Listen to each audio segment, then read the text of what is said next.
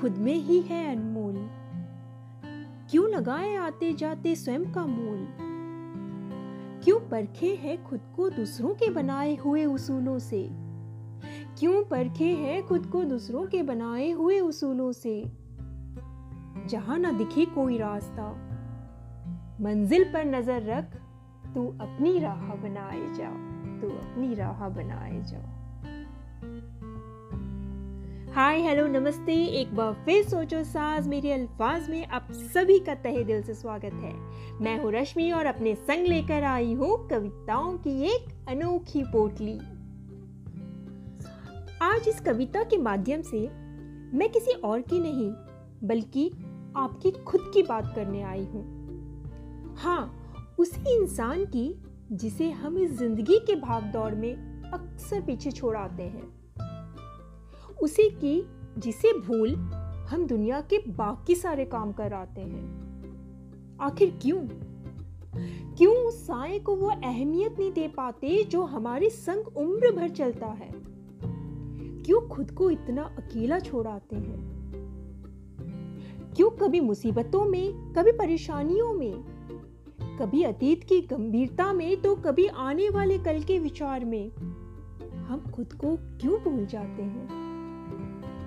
चलिए, आज खुद से खुद के लिए खुद को एक वादा करते हैं। चाहे कुछ भी हो, हम खुद से प्यार करना ना भूलें, खुद को गले लगाना ना भूलें, क्योंकि है तुझे भी इजाज़त, कर ले खुद से थोड़ी तू भी मोहब्बत। अकेला है तो क्या हुआ? अकेला है तो क्या हुआ? इंतज़ार किसका है? एतबार किसका है? तन्हाई की महफिल में खुद को गले लगाए जा। हाथ पकड़ अपने साए का आगे कदम बढ़ाए जा। क्यों है खुद से शिकायत? क्यों है खुद से शिकायत? है तुझे भी इजाज़त? कर ले खुद से थोड़ी, तू भी मोहब्बत।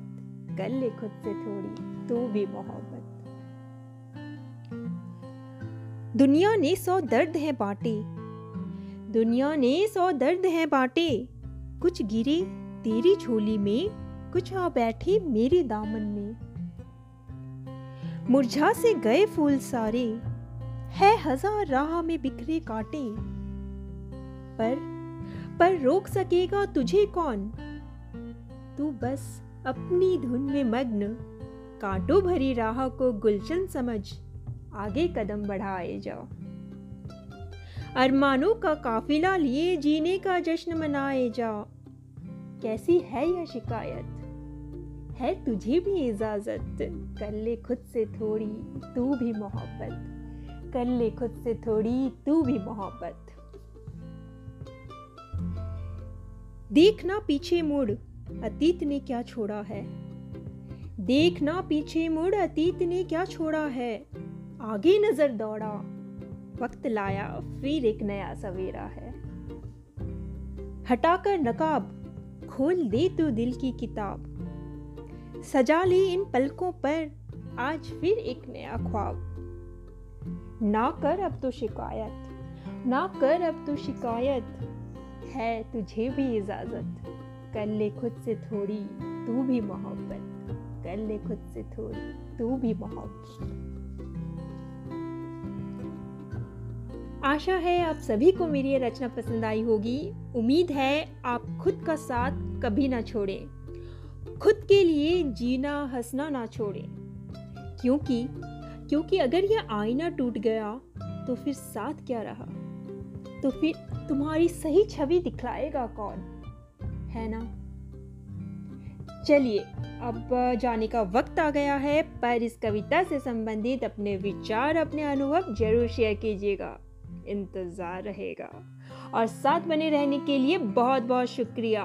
फिर इसी मंच पर जल्दी मुलाकात होगी एक नई उम्मीद, एक नई कविता के साथ। धन्यवाद और ढेर सारा प्यार।